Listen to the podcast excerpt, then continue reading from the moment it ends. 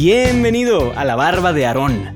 Mi nombre es Luis Diego Carranza y en este podcast estamos buscando redescubrir la hombría y la masculinidad a través de lo que la Biblia tiene que decirnos acerca de ambos temas.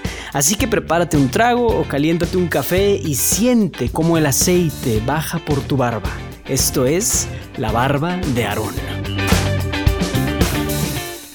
Hola, hola, ya andamos de vuelta. Y no, no voy a dejar morir el podcast, ni tampoco se me olvidó sacar episodio ni nada por el estilo. Te platico que ya exactamente a 38 días de cuando sale este episodio, voy a estar casándome con el amor de mi vida.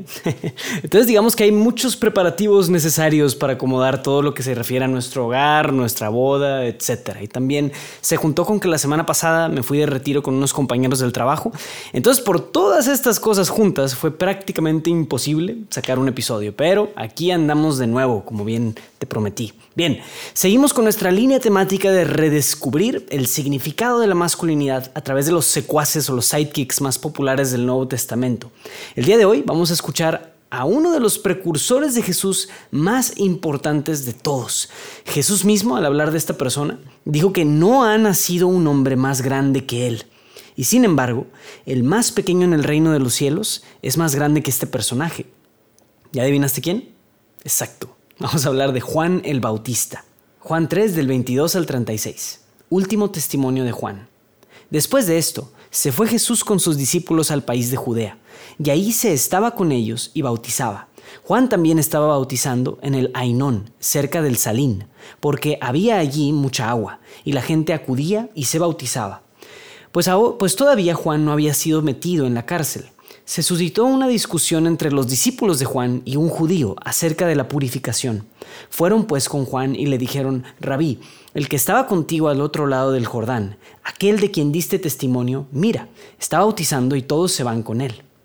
Juan respondió, Nadie puede recibir nada si no se le ha dado del cielo. Ustedes mismos me son testigos de que dije yo no soy el Cristo, sino que he, he sido enviado delante de él. El que tiene a la novia es el novio, pero el amigo del novio, el que asiste y le escucha, se alegra mucho con la voz del novio. Esta es pues mi alegría, que ha alcanzado su plenitud. Es preciso que Él crezca y que yo disminuya. El que viene de arriba está por encima de todos. El que es de la tierra es de la tierra y habla de la tierra. El que viene del cielo da testimonio de lo que ha visto y oído, y su testimonio nadie lo acepta. El que acepta su testimonio certifica que Dios es veraz, porque aquel a quien Dios ha enviado habla las palabras de, Dios, porque no da el Espíritu con medida. El Padre ama al Hijo y ha puesto todo en su mano. El que cree en el Hijo tiene vida eterna. El que resiste al Hijo no verá la vida, sino que la ira de Dios permanece sobre él. Palabra de Dios. Muy bien, pues Juan el Bautista es un personaje súper chido. Si lo viéramos hoy en día, me lo imagino yéndose a vivir en uno de esos lugares despoblados, en algún ejido o así, y comenzando una especie de movimiento llamando al arrepentimiento y a la conversión, vestido como un vago con ropa así andrajosa y andando muy humildemente. Es alguien súper auténtico y alguien inconforme con el estado social o el estatus social, perdón, el status quo social y religioso, que rompe convenciones y que confronta y en muchos sentidos, Juan también es el acto de obertura del Evangelio. Nos pone el escenario de todo lo que va a suceder. Su rol es tan indispensable que ninguno de los cuatro evangelistas lo omite a diferencia de los otros de otros personajes que tenemos en el Evangelio como Nicodemo, por ejemplo. Y a la vez Juan no es el centro. Juan aparece solo un par de veces después de los primeros capítulos en algunos casos. Pero aquí hay algo bien interesante que quiero invitarte a que notes. Juan representa una especie de eco de todo lo que hay en el Antiguo Testamento. Es, por así decirlo, quien lleva consigo la tradición judaica. ¿Por qué? Primero, porque es hijo de un sacerdote del templo, entonces lleva toda la tradición sacerdotal de varios siglos representado en él. También representa la monarquía. En el pasaje cuando la Virgen María llega con su prima Santa Isabel, Juan se mueve en las entrañas de su madre. Y esto resuena con el pasaje cuando el rey David baila frente al arca de la alianza. O sea, Juan representa también a esta tradición de los reyes. Y lo más evidente, obvio, es su continuidad con la tradición profética, especialmente con el profeta Isaías. Juan es es la representación de todas estas cosas. Entonces este compa es muy importante porque representa todo el sacerdocio, toda la profecía y toda la monarquía en la tradición de, de Israel. Y es completamente imposible captar la magnitud de la figura de Cristo si no se entiende a Juan. Y mucho menos vamos a captar todo lo que Jesús vino a hacer, el ministerio de Jesús. Juan en muchos sentidos es la llave que nos permite entenderlo y entender la unión entre el Antiguo Testamento y el Nuevo Testamento. Bien, entonces hay bastante importante. Pues con todo eso en mente, llegamos al pasaje que acabamos de escuchar. Vemos que los discípulos de Jesús se están bautizando de la manera en la que Juan lo hacía. Se están haciendo como un copy-paste, están pirateándose el bautismo. Y los discípulos de Juan vienen y le dicen que está perdiendo popularidad, entre comillas, porque la gente se está yendo a bautizar con los discípulos de Jesús. Bueno, nota teológica, no estaban haciendo un copy-paste, sino que el bautismo de los discípulos pues, es una continuación, no estaban robándose nada, pues. Pero simplemente, pues sí, Juan está, eh, vienen los seguidores y le están diciendo, oye, te está robando seguidores, por así decirlo, estás perdiendo popularidad, porque la gente está yendo a bautizarse con Jesús y con sus discípulos. Y aquí es donde vemos la respuesta de Juan. Eso es, especialmente lo que quiero que notemos. Lo que él dice es necesario que él crezca y que yo disminuya. Juan reconoce que él no es Cristo y reconoce que la plenitud de su alegría consiste en que Cristo sea glorificado. No está interesado en seguidores, en likes, en dinero, en popularidad. Juan genuinamente anhela y desea desde lo más profundo de su corazón que Cristo tome su lugar en el pueblo de Israel. ¡Qué maravilla! Juan, con todo lo que él representa, no se aferra a su condición. Acuérdate, ¿quién es este compa? Es prácticamente el representante de una tradición de dos milenios. Es también quien bautizó a Jesús, entonces él claramente tenía derecho de hacerse notar y de darse a respetar, pero no lo hace. Más bien Juan reconoce muy conscientemente cuál es su lugar en el mundo y cuál es su lugar en el drama divino en el que él parece estar sumergido. Juan nos pone un ejemplo tremendo de humildad al reconocer quién es él y en hacerse chiquito cuando llega el momento necesario. Debo decir que este es mi sidekick de Jesús favorito, porque a pesar de tener un estilo bien chido, o, sea, sobre todo a pesar de, de, que tiene un estilo bien chido y de ser tan especial para el ministerio de Jesús, Juan supo tomar su lugar y no anduvo de ambicioso queriendo ser importante. Pero hay otra razón por la que Juan me impacta personalmente y me gusta tanto, y es que Juan es la figura más confrontativa y que más me incomoda en lo personalmente. Este hombre no tiene miedo de pararse frente a autoridades religiosas, pararse frente a reyes y decirles sus verdades. Hay algo en esta capacidad de confrontación que a mí personalmente me confronta mucho. Porque hoy en día estamos buscando a cada rato gente motivadora, mensajes de inspiración y tal vez terminamos escuchando, eh, haciéndonos ciegos a todo lo que nos incomode, gente que te dice, sí, tú puedes, todo va a estar bien, y si tú te pones, pones tu corazón en cualquier cosa, lo puedes lograr, no sé qué. Pero aquí te va el plot twist. El Evangelio tiene que incomodarnos. El Evangelio no es un libro de motivación personal. Tiene que hacernos ver nuestro pecado tal y como es y sin endulzantes. Ahí sí no hay nada de que tú puedes lograrlo todo y tú tienes que alcanzar tus sueños y no sé cuántas cosas que algunos coaches frecuentemente dicen, algunos. Juan nos ayuda a descubrir que nosotros no estamos en el centro del universo y que precisamente por ponernos en ese centro, muchas veces terminamos contribuyendo, al menos parcialmente, a las injusticias y los problemas en este mundo. Esta confrontación que hace Juan a mí me duele y por eso no dejo de volver a ella porque entiendo que hay algo ahí que yo necesito escuchar y que yo no puedo ser ciego a mi propia miseria. Pues bueno, este Evangelio que confronta y que esclarece nuestras vidas nos lleva al reto para el día de hoy, que va enfocado al área de las virtudes y que probablemente va a una de las virtudes más indispensables del corazón masculino. ¿Quieres conocer el significado de la hombría? Crece en la virtud de la humildad. No me tomes la palabra en esto, pero creo que eran los padres de la iglesia quienes decían que la humildad es la madre de todas las virtudes, y sin la cual realmente el hombre no puede poseer ninguna virtud.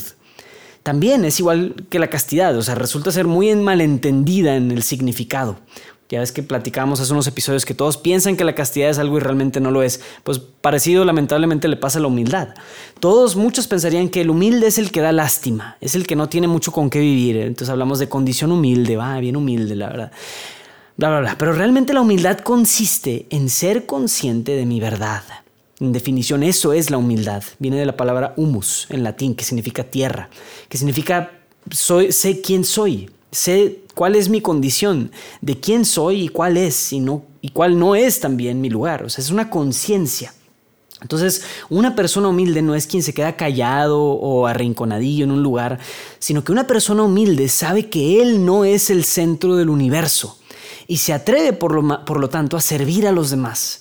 La humildad más grande consiste no en necesariamente ser pequeñito, sino en hacerte pequeñito, a pesar de ser grande, exactamente como lo vemos en Juan el Bautista. Siendo una figura tan crítica y crucial en el Evangelio, lo vemos hacerse pequeño, lo vemos voluntariamente querer disminuir y admitir que su alegría y su plenitud consiste en la grandeza de otro compa más importante que él. ¿Cuánta necesidad hay de esta virtud entre los hombres? Te puedo asegurar que más del 90% de los problemas familiares y amorosos que experimentan muchos hombres se pudieran mitigar, si no es que resolver, si hubiera más hombres humildes. ¿Cuántos matrimonios se salvarían? ¿Cuántas iglesias se construirían? ¿Cuántas más personas tendríamos en las filas del ejército de la iglesia si, si, tan solo tuviéramos hombres más humildes, si fuéramos menos orgullosos? Bueno, ya, me emociono.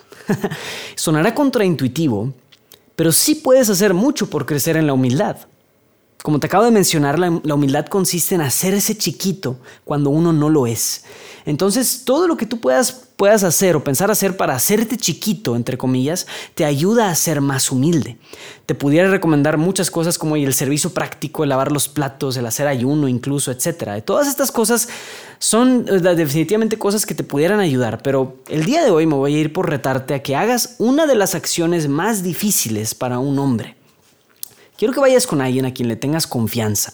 Puede ser tu esposa, tu mamá, tu papá, tu mejor amigo o alguien por el estilo. Pero sí tiene que ser alguien con, con quien confíes mucho. Y dile que necesitas hablar por unos 5 o 10 minutitos.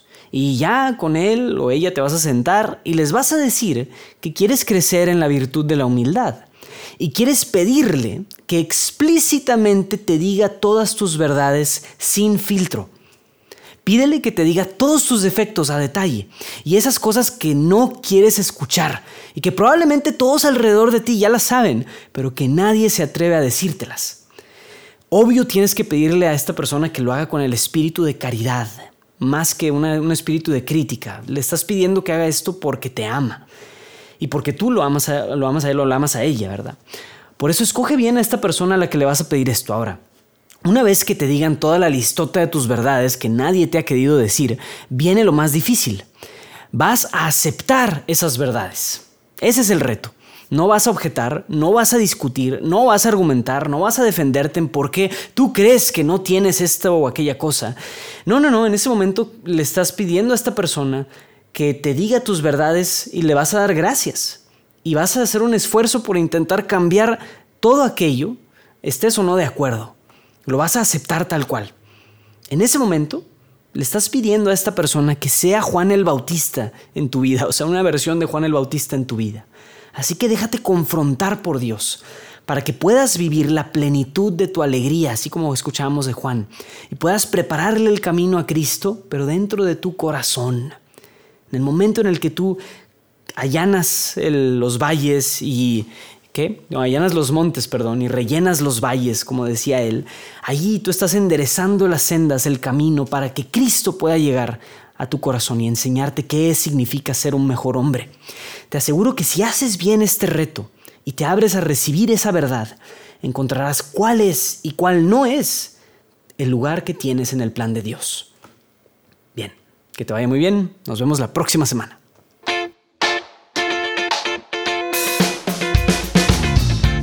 Bien, pues espero que hayas disfrutado de este episodio de La Barba de Aarón. Si tienes alguna inquietud o alguna sugerencia para mejorar el podcast, no dudes en escribirme a luisdiego.juandiegonetwork.com. Sigue el perfil de Instagram buscando La Barba de Aarón o el podcast Barbudo, ese es el código del perfil, y ahí estaré interactuando directamente acerca de los episodios. Este podcast es patrocinado y producido por Juan Diego Network, así que síguenos en nuestras redes sociales y chécate el resto de nuestro contenido. Y no olvides suscribirte al show desde tu plataforma favorita de podcast para que no te pierdas ningún episodio. Y obvio, comparte con al menos una persona a quien crees que esto le pudiera servir. Eso sería una grandiosísima ayuda. Nos vemos hasta la próxima.